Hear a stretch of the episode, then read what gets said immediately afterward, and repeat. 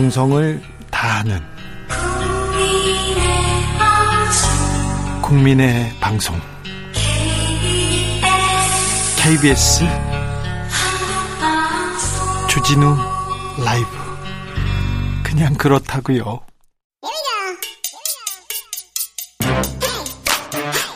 뉴스를 향한 진지한 고민. 기자들의 수다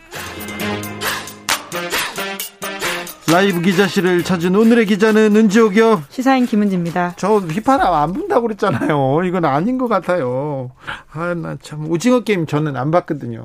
네, 워낙 지금 전 세계에서 1등을 했다고 네, 하는데. 네, 그래서 화제성이 있어서 제가 1편 정도 이렇게 훑어보고 말았는데 휘파람을 갑자기 부르라고요. 자, 첫 번째 뉴스부터 가볼까요? 네, 지난주 금요일에 열린 국민의힘 대선주자 TV 토론 화제입니다. 그, 그 왕자 토론 때문에 그렇죠? 네. 모든 이슈를 잡아먹었어요?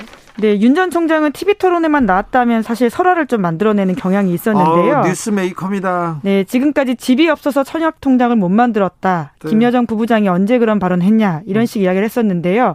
지난주 금요일에는 말씀처럼 말이 아닌 행동으로 화제를 모았습니다. 손바닥 한가운데 왕자를 그려놓은 장면이 카메라에 포착됐는데 논란이 되자 윤석열 캠프에서는 같은 아파트 사는 동네 할머니들이 토론회 갈 때 힘받으라고 손바닥에 적어준 것에 불과하다 이렇게 이야기했는데요. 아이고 이 얘기를 방송 처음부터 끝까지 다 했어요. 하우 계속 이 얘기를 하는데 그런데 저는요 다른 후보들의 반응 다른 후보들은 어떻게 반응했죠? 네, 홍준표 의원이 박근혜 전 대통령이 최순실 시켜서 청와대에서 구술했다. 허무맹랑한 소문 하나로 여론이 급격히 나빠졌는데 이제 부적 선거는 포기하시길 바란다. 이렇게 유승민 후보도 그랬어요? 네, 과거 오방색 타령하던 최순실 같은 사람과 윤 후보님은 무엇이 다르냐라고 하면서 일종의 최순실 트라우마를 다들 이야기했습니다. 그렇습니다. 보통 이렇게 국민의힘에서는 어, 상대 후보들에 대한 약점 공격 많이 안 하는데 이 문제는 질타하기 시작했습니다. 그런데 재밌는 것은 윤석열 후보의 반응입니다. 윤석열 후보 측에서 홍준표 후보를 공격하고 나섰습니다. 네, 직접 후보가 그렇게 이야기를 어제 했었는데요. 어떤 분은 속옷까지 빨간색으로 입고 다닌다는 소문 난 분도 있는데 이런 걸로 누굴 음해하고 공격하는 건 정치 수준을 떨어뜨리는 것이다라는 아, 이야기를 정치 했습니다. 정치 수준을 떨어뜨린다는 것을 이 얘기를 윤석열 후보가 했군요. 네, 캠프 발언이 아니라 윤 후보가 어제 청년 관련된 행사에 가고 나서 기자들과 만난 자리에서 한 이야기인데요. 네. 그러니까 빨간색을 좋아해서 평상시에 빨간색 넥타이를 즐겨매는 그렇죠. 홍 홍준표 후보를 생각나게 하는 발언이었죠. 트레이드 마크였죠. 네, 이제 그러다 보니까 심지어 이제 캠프 논평도 비슷한 내용들이 나왔는데요. 홍 후보가 본명을 홍판표에서 홍준표로 역술인이 지어준 이름으로 개명했다. 이런 식의 주장을 했습니다. 그러자 홍준표 후보 쪽에서 곧장 반박이 나왔는데요. 당시에 검찰청 소년 선도위원이었던 성명 철학자가 판자 뜻이 같으면서 발음이 다른 준자를 하라고 한 거였고 그렇게 따지면 윤 전 총장의 부인 김건희 씨도 개명을 했다고 하는데 그 과정을 밝혀라라고 공격했습니다. 홍준표 후보는 지난 대선에서 야당의 자유한국당이었죠. 그때는 자유한국당의 대선 후보였습니다. 그런데 홍판표를 왜 홍준표로 바꿨냐 이런 말은 한 번도 나오지 않았는데 지금 이게 속옷 색깔까지 나왔습니다.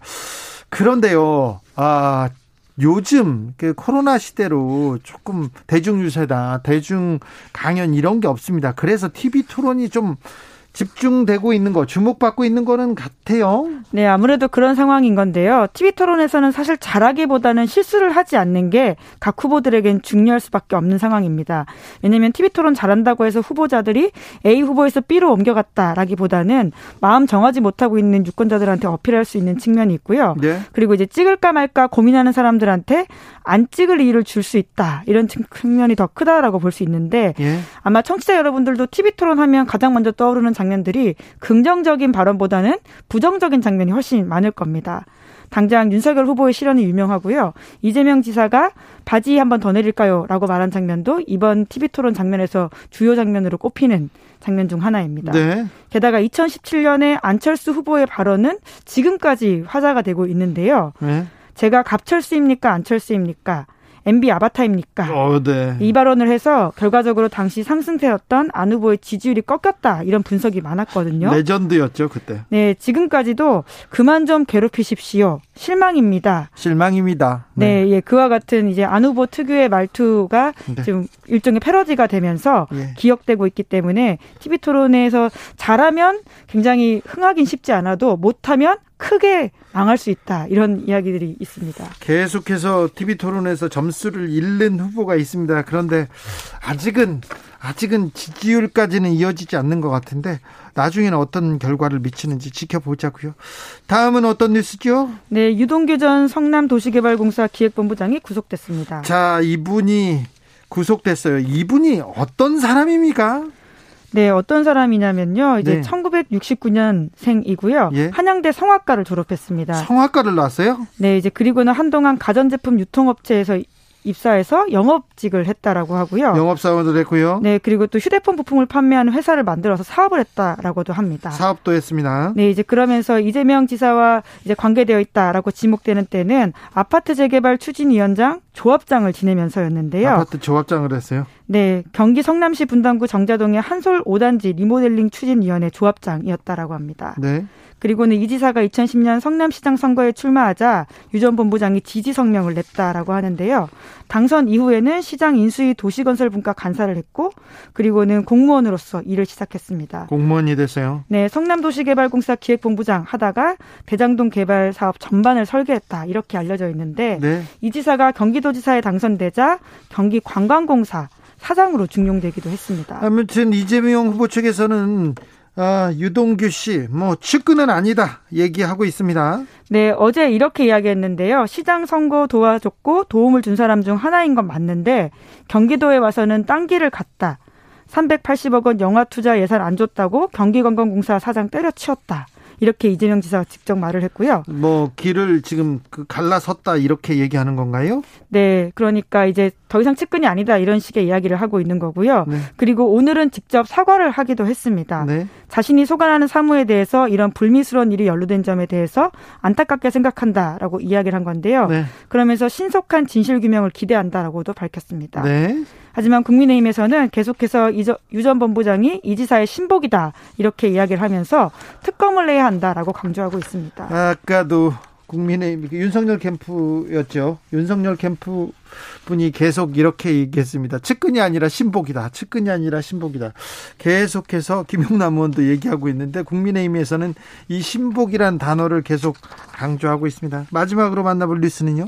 네, 중국이 전력난에 시달리고 있다라고 합니다. 지금 뭐 공장이 지금 돌아가다가 중단됐다 뭐 그런 뉴스 나오고 있어요? 네, 생산이 멈췄다라고 하고요. 중국 선양의 한 식당에서는 정전으로 휴대전화 불빛에 의지해서 밥 먹는 사람들의 사진이 보도될 정도입니다. 네. 다양한 이유가 꼽히는데요. 수출 호황에 따른 전력 수요가 올라갔고 발전용 석탄이 부족하다라는 지점도 있고요. 또 국제적인 석탄 가격이 올라갔다 이런 여러 가지 이유가 꼽히는데 지금 호주와 관계에서 이 석탄이 문제다 이런 얘기 계속 나옵니다. 네, 이제 특히 중국이 지금 호주와의 관계가 굉장히 좋지 않습니다. 네. 원자재별로 특정 국가 수입 의존도가 굉장히 높아서 그 부분이 취약한 게 드러난 게 아니냐. 그것도 하나의 원인이다. 이렇게 지적을 하고 있는데요. 네. 철광석은 지난해 기준 호주가 절반 이상을 차지하거든요. 네. 그 정도로 아주 깊이 의존하고 있는 상황인데 그 호주의 코로나19 발원지 조사 요청에 중국이 호주산 제품 수입 중단을 맞서면서 이러한 석탄과 철광석 공급 차질이 빚어졌다라는 이야기가 나오고 있습니다. 어, 사이가 급격하게 틀어졌어요. 네, 원래는 좋았거든요. 네. 호주와 중국이 1972년 수교를 했는데 미중 수교보다 빠른 7년이나 빠른 시기입니다. 그리고 서로 이렇게 수출 수입 많이 했습니다. 네, 그렇죠. 호주는 세계 최대 수출 시장을 얻었고 중국은 영연방 일원인 호주와의 협력을 강화할 기회를 확보했다. 이렇게 하면서 7년 전만 해도 굉장히 사이가 좋았습니다. 그래서 고프 히트럼 전 호주 총리가 2014년 별세한 바가 있는데 그때 시진핑 국가주석이 중국인은 좋은 친구를 잃었다. 이렇게까지 애도할 정도였는데 그런데 왜 갑자기 사이가 틀어진 거죠? 네, 트럼프 행정부가 들어서면서 호주가 친미 행보를 하기 시작했습니다. 네. 네. 또 이제 현재 스콧 모리슨 호주 총리가 더욱더 그런 행보를 강화하고 있는 건데요. 그 하웨이로 그 대변되는 미중 갈등에 있어서도 호주가 미국 편을 들기 시작했거든요. 네. 그래서 심지어 중국에서는 이런 표현까지 나왔는데요. 호주는 중국의 신발 밑에 붙은 씹덩껌처럼 느껴진다라는 논평이 황구시보를 통해서 나오기도 했었습니다. 너무 격한데요. 네, 뭐 이제 굉장히 지금 사이가 안 좋다라는 것들을 알 수 있는데 네. 중국에서는 2019년 3월 호주산 석탄을 시작해서 보리, 쇠고기, 와인, 바닷가재 이런 것들을 줄줄이 고율 관세를 부과했다라고 합니다. 그러니까 네. 소위 무역 보복을 하기 시작한 건데 중국 시장 잃으면서 호주 수출이 반토막 났다라고 하고요. 네. 그런데 이제 또 중국 또한 세계 제1의 석탄 수출국인 호주와의 관계가 나빠지면서 마냥 좋은 상황은 아니라고 합니다. 지금 석탄이 없어가지고 발전소를 못 돌린다는 거 아닙니까? 그런데 중국으로 수, 석탄을 많이 수출하는 나라가 북한입니다. 북한은 지금은 경제 제재로 지금은 국경이 닫혔는데 공항하고 철도를 정비하고 있어요. 그래서 중국에 수출을 하고 싶어 하는데 아, 요 지금 남북 관계가 조금 진전이 있으면 진전이 있으면 아, 요 남북 대화에도 이 북한과 중국의 갈등이 갈등이 조금 있는데 그 갈등이 아, 남북 관계를 조금 또좀 빨라지게 하는 그런 촉매제가 될 수도 있는데 아 지금 우리가 외교력을 발휘해야 되는데 그런 생각도 좀 해봅니다. 네 오늘이 14잖아요. 네. 그러니까 이제 과거에 좋았던 때가 생각이 나면서 다시금 관계 회복이 좀 됐으면 좋겠다라는 생각이 듭니다. 그렇습니다. 중국이 지금 고립되어 있는데 중국을 통해서 좀 남북 대화가 조금 더 진전되기를 바래봅니다. 기자들의 수다 지금까지 시사인 김은지 기자와 함께했습니다. 감사합니다. 네, 감사합니다. 교통정보센터 다녀오겠습니다. 이현 씨.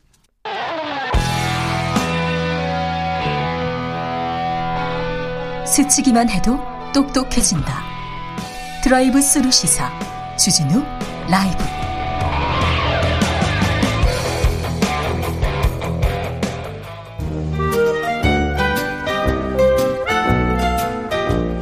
민생이 먼저다 함께 잘 먹고 잘 사는 법 찾아보겠습니다 민생과 통하였느냐 생생민생 통 안진아 선아 민생생각 안진걸 민생경제연구소장 어서 오세요. 네 안녕하십니까. 소장님 오늘은 어디서 바삐 오십니까? 예 지금도 뭐 일을 하다 왔는데요. 네. 어 지난주에 그 우리 조선일보에서 택배 노조를 너무 음해했다 예? 가짜 뉴스로 네. 아니나 다를까 언론 중재위원회에서요. 네. 택배 노조가 대리점주들에게 상납을 받았다거나 네. 노조원 뭐 가입을 뭐 강권했다가는 네. 사실이 아니다 조, 조종이 있어서 반론이 실렸습니다. 아 실렸어요? 예, 요거 팩트로 네. 항상 우리 주 우리 공영방송인 KBS에서라도 네. 사회적 약자들이 어, 가짜뉴스 시달리는 거 막아야 되는 제가 팩트로 준비를 했고요. 네. 그다음에 좀 이따도 준비하겠지만 HCN 네. 유명한 케이블 방송인데 그분들이 이제 KT 스카이라이프로 인수가 됩니다. 네. 근데 이렇게 대기업으로 인수가 되면 처우 개선이 있어야 되고 고용이 안정이 돼야 되는데 전혀 그런 약속이 없어가지고 네. 인수로 확정이 됐거든요. 지금 현재 국회 앞에서 농성을 하고 있습니다. 지난주부터 그래서 그 농성장도 갔다 왔습니다. 네. 그리고 뭐, 어, 저는 제일 지금 오늘 또 전념하고 있는 게 지금 우리 국민들께서 이제 헷갈리시지만은 국민 지원금, 예. 그다음에 상생 소비 지원금, 네. 그다음에 희망 회복 자금, 손실 보상금 이 네 개가 이제 지급이 되고 있습니다. 네. 근데 이제 국민 지원금은 이 신청이 35만 명 정도 지금 벌써 접수가 됐는데요. 예. 이 신청 제가 꼭 해라고 말씀드린 이유가 11월 10일까지 하셔야 되는데 벌써 14만 명이 어, 그, 이 신청이 받아들여져 가지고요. 35만 명 중에 예, 예, 14만 예, 예, 명이요? 348억이 지급되었습니다. 아, 예. 그러니까 정부 당에서 분명히 90%까지 폭넓게 인정하겠다라고 네. 이야기해서 그 부분 실제 제가 체크를 해 보니까 14만 명 380, 348억이니까 그 1인당 25만 원 받는 거 있잖아요. 우리 네. 국민 88% 선이 받는 거. 폭넓게 지원해주고 있군요. 인정해주고. 예, 그러니까 그 너무나 억울하고 아슬아슬한 탈락자가 많았고 이 신청이 35만 명을 돌파했다는 건데 이 신청이 좀 까다로운데도 이렇게 많이 접수가 된 거거든요. 네. 근데 그 중에 14만 명이 받아들여졌다는 거 굉장히 의미 있다. 네. 그래서 11월 10일까지 혹시 억울하거나 아슬아슬하거나 건강보험료가 뭐 몇천 원 막 이렇게 많아하고 탈락하신 분들 반드시 신청하시라는 말씀드리고요. 손실 보상은 어떻게 돼가고 있습니까? 자, 이제 그래서 제가 이제 국민연금 지금 말씀드렸잖아요. 이건 일반 국민들이 그냥 받는 거잖아요. 원래 네. 작년에 다 받았는데 이번에 어쩔 수 없이 88% 받았던 거. 두 번째가 이제 상생 소비 지원금은 그 신용카드 이제 2분기보다 더 많이 쓰면 네. 10월 달, 11월 달에 각각 10만 원씩 나오는 건데 요것도 보니까 지금 순조롭게 신청이 이루어지고 있습니다. 이거는 이 부분은 신청한 사람만 받을 수 있습니다. 예, 신청 이것도 역시 신청을 해서 어 4, 5, 6, 이 4분의 2분기잖아요. 그때보다 더 많이 사용해야 돼요. 10월이나 10월, 11월. 그래서 그때 4분기, 2분기 때 신용카드를 너무 많이 쓴 사람들이 불리합니다. 네. 그때 많이 안 쓴 사람이 유리하겠죠. 예, 이건 네, 또 요건 제가 들어가서 보니까요. 무슨 기준인지 모르겠어요. 그러니까 아무튼 이것까지 다 해서 국민정보를 줬으면 좋았을 텐데 제가 들어서 보니까 카드사에서 안내를 엄청 합니다. 자기 카드사를 이용해라고 네. 하면 재밌는 게요. 우리가 2분기 때 얼마 썼는지 알 수가 없잖아요. 네. 다른 카드사에서 사용할까지 모두 합쳐서 알려줍니다. 아 그래요? 신기하죠. 네. 그러니까 우리나라 IT 기술이 이렇게 발전한 본인이 한 번이나 사용했던 신용카드사랑 체크카드사가 있으면 네. 2분기 때 쓴 금액을 다 통보를 해줘요. 네. 자기가 이제 신용카드에 신청을 하면요. 네. 그러면 그거보다 더 많이 쓰면 되는 거죠. 네. 이게 이제 상생 소비 지원금이고요. 이게 지금 오늘 주제가 어 계속 했던 희망 회복 자금하고 손실 보상금 이것은 피해를 본 소상공인들과 경영 이기업종 우리 일반 국민이 아니라 네. 이분들이 받는 건데 소상공인 지원금 이제 희망 회복 자금이 벌써 어 9월 27일까지 총 180만 업체에 3.9조가 지급이 됐어요. 네. 근데 요건 무슨 문제가 있느냐? 사각지대가 확인이 된 겁니다. 네. 사각지대는 뭐냐? 자, 동네 빵집은 되는데 떡집은 탈락하고 그 다음에 인삼 판매업, 건강 보조식품 소매업 탈락한 거예요. 예. 어, 화초 판매업도 탈락한 거예요. 그래서 이유가 뭔가 했더니 우리가 보기에 일반적으로 어떤 상권이 망하거나 그 가게가 안 돼가지고 분명히 매출 줄어 경영이익 쪽인데 황당하게 대기업들이 진출해가지고 어, 평균 매출은 늘어난 걸로 나온 거예요. 그 오히려. 예. 그러니까 이분들 분명히 중소상공인으로서 매출이 몇십 프로 급감하고 그 상권이 죽어서 명동이 죽고 막 그랬는데 대기업하고 상관없잖아요. 예, 그래서 이 부분은 지금 제가 확인하고 왔습니다. 어, 현재 어, 소상공 희망회복자금 못, 못 받으신 분들은 확인 지급 기간이에요. 9월 29일부터. 네. 확인 지급 신청하시고 최종적으로도 탈락하면 11월 달부터 이의 신청을 할 수가 있습니다. 네. 그래서 어 저희가 중기부에도 강력히 지금 촉구를 하고 있습니다. 그러니까 평균적으로는 매출이 늘어난 업종이다 하더라도 분명히 소상공인들이 거기서 매출이 줄어들었다면 따로 분류를 해서라도 지급해야 된다. 네. 는 거고 손실보상금은 이제 10월 달에 이것은 7월 달부터 손실에 대해서 적용이 되는 거거든요. 네. 소상공인들 영업 금지나 영업 제한 당하신 분들. 네. 그것은 손실보상금인데 금액이 너무 작을까봐 제가 걱정해서 그것도 역시 늘려야 된다고 제가 호소하고 있습니다. 김배공님께서 이 신청 너무 까다로워요. 이유 막론하고 받아주고 평가하게 해주게 해주세요. 얘기합니다. 그런데 35만 명 중에 네. 10 4만 명, 14만 명을 줬다니까 지금 폭넓게 인정해 주고 그렇죠. 있다니. 많이 인정되고 있는데. 그러니 왜이 신청이 까다롭냐면 스마트폰에서 이 신청이 안 돼요. 왜 서식을 다운받아갖고 작성해서 올려야 돼요. 그다음에 네. 증빙서를 내라 그래요. 그러니까 저는 제가 지금 주민센터 차례를 한번 가시라. 네. 여유 있을 때 주민센터 가면 거기서 온스톱으로 됩니다. 알겠습니다. 네. 구민정님께서 카드 캐시백 할부 거래도 해당됩니까 물어봅니다. 아, 할부 거래는 안 됩니다. 안 돼요? 예. 신용카드, 자기가 지정한 아홉 개 신용카드사 중에 하나를 지정을 해서 사용하는데 일시불이어야 되고요. 예. 그 다음에, 어, 대형마트나 대기업은 제외되고, 네. 대신에 국민정금이 사용 안 됐던, 어, 직영점 프랜차이즈라든지 이런 데, 그 다음에 그 배달앱 있잖아요. 온라인. 네. 그것까지는 네. 다 사용이 됩니다. 실적 인정이 됩니다. 그 전반기에, 전반기에 아주 목돈을 썼어. 네, 이사를 했다. 뭐 아, 차를 샀다. 그러니까 뭐 그런 그런 사람들이 있지 않습니까? 아, 다행히 차량 구입 비용은 빠지는데 아, 거기 빠지고 어쨌든 뭐 모임에 갔는데 본인이 각 신용카드 막 지르고 그랬다. 네. 그러면 이제 신용카드 사용 실제 많잖아. 2분기가 그렇죠. 4, 네. 5, 6, 세 달이. 네. 지금 유리한 분들이 뭐냐면 그때 웬만하면 신용카드 안 썼던 사람들이 유리한 거죠. 그래서 안 썼어야 지금 이제 꿀팁은 뭐냐면 어 원래 현금으로 내던 거 있잖아요. 네. 그걸 신용카드로 내고 12월 달 쓰는 걸 10월, 11월 달 당겨서 쓰고 특히 모임에 가면 다 같이 이렇게 더치페이 하는 모임 있잖아요. 네. 그때 자기가 신용카드로 내고 이번엔 현금을 받으면 되는 거예요. 아유 또 그러면 신용카드 사용액이 늘어납니다. 아이 그건 카드 깡이네요. 아니요, 그건 합법적입니다. 아, 네. 가게 주인한테 나 이마, 내가 20만 원 긁은 거라고 15만 원만 주세요. 이러면 네. 이건 불법입니다. 이건 해서는 안 되는 건데 알겠습니다. 모임에서 회비를 걷어내고 내가 오늘 대표로 신용카드 내는 건 되는 거죠. 알겠습니다. 이석배님께서 가지고 있는 모든 카드에 합산 금액보다 더 써야 됩니까? 그렇게 됩니다. 그래야 됩니다. 예. 그 IT 기술이 엄청나다는 걸 느껴집니다. 네. 본인의 2분기 카드 실적을 개개인으로 통보를 해준다니까요. 네. 그다음에 본인이 쓴 모든 카드의 실적을 있잖아요. 알려줘요. 네. 네. 비교를 합니다. 그, 그가 더 많이 쓰는지 적게 쓰고 있는지. 5217님께서 제가 동주민센터 총무팀장입니다. 오세요. 친절히 이 신청 알려드릴게요. 어떻게 제출하시는지 알려드릴게요. 아우, 친절하게 알려줍니다. 요즘 공무원들 얼마나 스마트하고 얼마나 친절한데요. 예, 실제 주민자치센터 가면 깜짝 놀란 이 신청, 국민정금 신청이나 이 신청하는 거 있잖아요. 네. 하나는 받으려고 신청, 하나는 못 받으려 억울해 신청하잖아요. 아주 안내가 잘 돼 있습니다. 네. 너무너무 친절하고요. 아주 고맙습니다. 3696님께서 체크카드는 안 되겠죠? 신용카드, 체크카드가 다 합산됩니다. 합산됩니까? 예. 아, 그렇습니다. 예. 자, 이번에 많이 써야 되겠네요. 자, 가을입니다. 그런데 등산하면서 쓰레기를 가져오면 포인트를 적립해 준다고요. 요거 좋은 제도네요. 요즘 등산 뭐 2030들도 많이 다니신다는데요. 어, 국립 공원 사무소나 탐방전센터에서 쓰레기 무게를 측정하는데 그 무게만큼 포인트를 적립하는 거예요. 네. 근데 거기다 쓰레기를 주고 가는 게 아니에요. 네.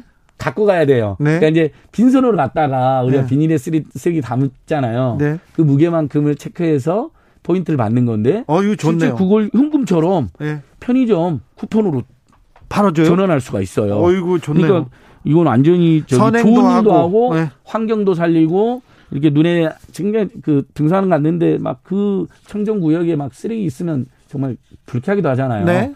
그러니까 환경도 생기고 그다음에 일부 현금화도 되고 예. 대신에 본인이 무게를 판 다음에 이제 자기가 집으로 갖고 와서 네. 거기서 이제 어, 재활용품 쓰레기 분리수거하거나 일부는 종량제 버려야 됩니다. 네. 그래서 이 부분은 국립공원 산행정보 애플리케이션에도 다 올라져 있는데 네. 제가 더 오히려 주목하는 건 우리 뭐뭐 뭐 싸가지 뭐 도시락 같은 거 싸가서 네. 자꾸 뭐가 남잖아요 네. 쓰레기가 네. 요즘엔 미리 가가지고 도시락을 7천 원에서 만 원짜리를 시킬 수가 있어요.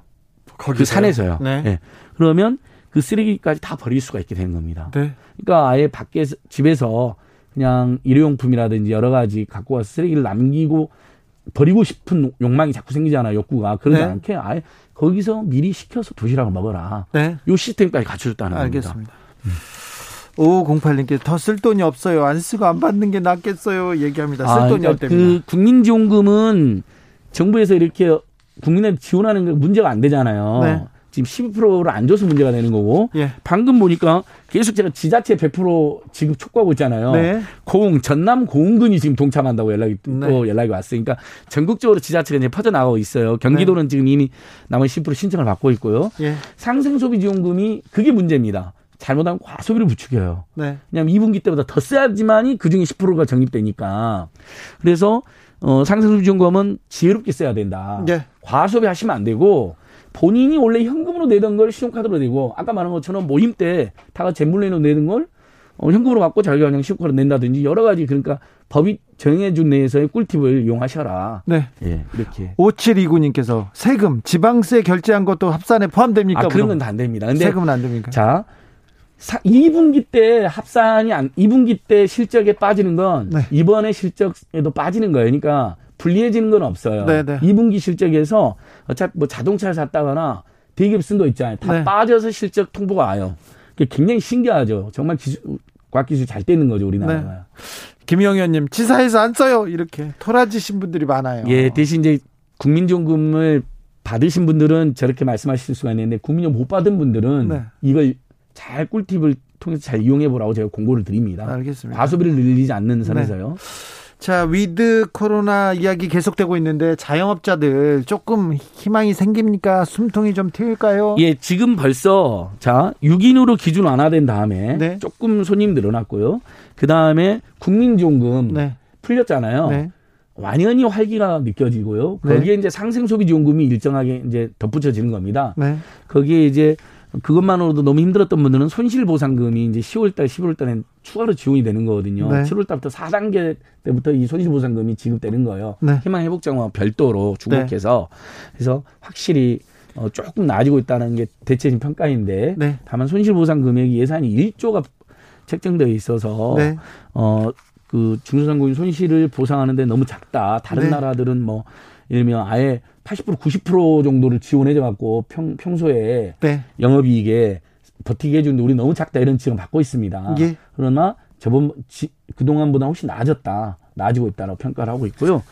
더 과감한 지원해줘야 된다는 네. 게 지금 민생시민단체들의 호소입니다. 5508님, 앞으로 국민지원금은 전 국민 대상으로 해야 합니다. 잘 살지도 않는데 못 받아서 화가 나요. 이런 분들이 많습니다. 예, 억울한 탈락자 매우 많습니다. 그러니까 이 신청이 35명이 넘었는데 실제 서류가 복잡하고 그 스마트폰은 안 되니까 포기하신 분들까지 하면 이 신청이 지금 계속 늘어날 겁니다. 11월 10일까지니까 꼭 하셔야 되고. 당신이 옳다님 다 줬으면 안진걸 소장 이렇게 바쁘지 않잖아 얘기합니다. 그러게요. 네 맞습니다. 다행히 전국이 있어요. 지자체에서 네. 100% 지급이 확대되어 나가고 있으니까 우리 애청자들께서 우리 지자체에 왜 안 주냐라고 이렇게 정책 제안하는 것도 굉장히 중요한 힘이 될 것 같습니다. 생생민생통 안진걸 소장과 함께했습니다. 감사합니다. 고맙습니다. 오늘도 수고하고 지친 자들이여 여기로 오라. 이곳은 주기자의 시사 맛집 주토피아. 주진우 라이브.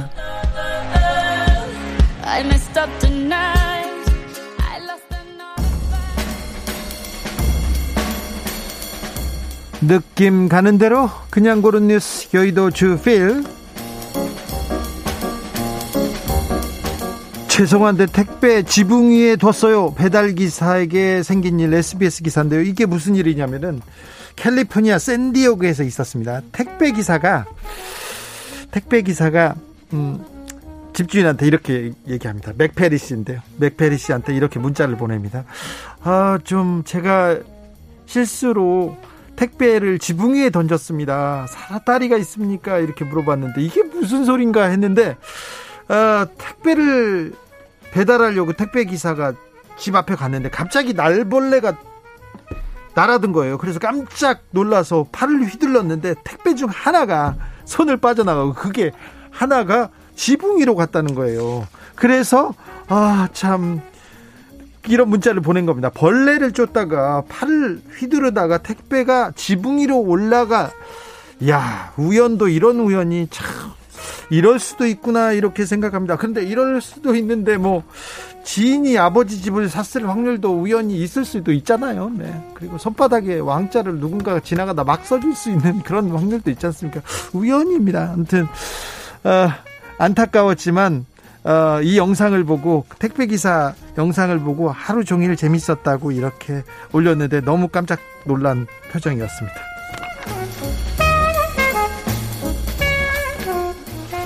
당신 없인 안 돼. 마리 앙뚜아네트 가려진 러브레터 해독돼. SBS 기, 기사입니다. 마리 앙뚜아네트. 네. 뭐 빵이 없으면 케이크를 먹으면 되지 이 말로 유명했다는데 실제 앙뚜아네트가 그 얘기를 한 적은 없다고 합니다. 단두대에서 최후를 맞은 프라스, 프랑스 왕비 앙뚜아네트한테는 절친이 있었습니다. 연인이 있었는데 스웨덴 백작 악셀 폰 페르센이라는 사람이 있었는데 이 앙뚜아네트가 편지를 이렇게 페르센한테 계속 보냈어요. 보냈는데 편지 중간중간 이렇게 검은 칠이 돼 있었어요. 검은색 잉크로. 그랬는데 지, 웠는데 프랑스 연구진이 계속 연구해가지고 화학 성분 분석해서 이 숨겨진 글자를 해독해냈답니다. 근데 덧칠된 글자에 뭐 어떤 내용이 있었냐면 당신 없인 안 돼요. 나의 사랑하는 친구요. 미치게 사랑하는 뭐 이런 글자였답니다. 글자를 더 쓴 사람은 페르센이었대요. 그런데 이 연구자들이 계속 연구를 해가지고 하버드대 교수가 이렇게 얘기합니다. 페르센이 앙뚜아네트의 를 보호해주기 위해서 사랑하는 사람을 보호해주기 위해서 이렇게 중요한 문자는 덧칠했다. 소중한 편지를 버리지 않고 민감한 내용을 이렇게 덧칠했다. 이렇게 분석했다고 합니다. 아유 대학교에서 고명하신 분들이 이상한 연구하는 분들 참 많다는 생각 가끔 하는데요. 가려주고 싶은 부분 일부러 비밀로 그렇게 가려놨는데 굳이 연구해서 밝힐 필요가 있었나 이렇게 생각도 되는데 아무튼 사랑하는 사람의 편지를 버리지 않고 가려줬다고 합니다. 8살 나이에 소행성을 찾다 세계 최연소 천문학자 화제 서울신문 기사인데요. 브라질의 니콜레 올리베이라라고 8살 먹었습니다. 8살 먹은 소년대 세계 최연소 천문학자로 이름을 올렸다고 합니다. 이 소년은 미 항공우주국 나사가 후원하는 소행성 탐사 프로그램에 참여해 가지고 매일 이렇게 망원경으로 우주를 보다가 18개의 우주 암석을 발견했는데 그중 하나가 하나가 이 아무래도 이 올리베이라의 이름을 따서 따서 소행성으로 등극할 확률이 많다고 합니다. 아, 네. 이런 어린 천문학자가 꿈을 꾸다가 자기 이름을 딴 소행성을 찾는다니 얼마나 이렇게 기특합니까? 그런데 기사를 썼는데요. 기사를 썼는데 올리베이라는 어렸을 때부터 우주에 관심이 많아서 걸음마를 배울 무렵부터 별을 잡기 위해서 자꾸 하늘로 팔을 뻗었다고 이렇게 합니다. 이건 좀 너무 거 너무한 것 같아요. 과학자분도 그렇고 기자님도 그래도 오버가 심한 것 같아요. 아니 걸음마 때 하늘 향해서 팔을 벌리지 그런 땅을 향해서 이런 사람이 어디 있어요? 아무리 좀 특별하다고 해도 이건 좀 너무 아닌가 이렇게 생각합니다. 그래서 웃겨서 제가 들고 왔습니다. 전기 뱀장어의 별똥별 들으면서 마무리하겠습니다. 8살짜리 천문학자, 어우, 덕군 꿈을, 꿈을 꾸기를 제가 기원해 보겠습니다. 오늘 처음 선보인 텔레파시 게임. 저의 선택은 주, 주스인가요? 주필인가요? 어? 맞춰보셨어요? 선택하세요. 여러분의 선택에 맡기겠습니다. 주필로 하겠습니다. 주필로. 네. 선물 드릴게요. 저희 에코백 한정판입니다. 네. 없는 거예요. 드릴 테니까 많이 많이 받아가십시오. 네. 아, 비 온다고 합니다. 퇴근길 조심하시고요. 저는 내일 오후 5시 5분에 돌아옵니다. 지금까지 주진우였습니다.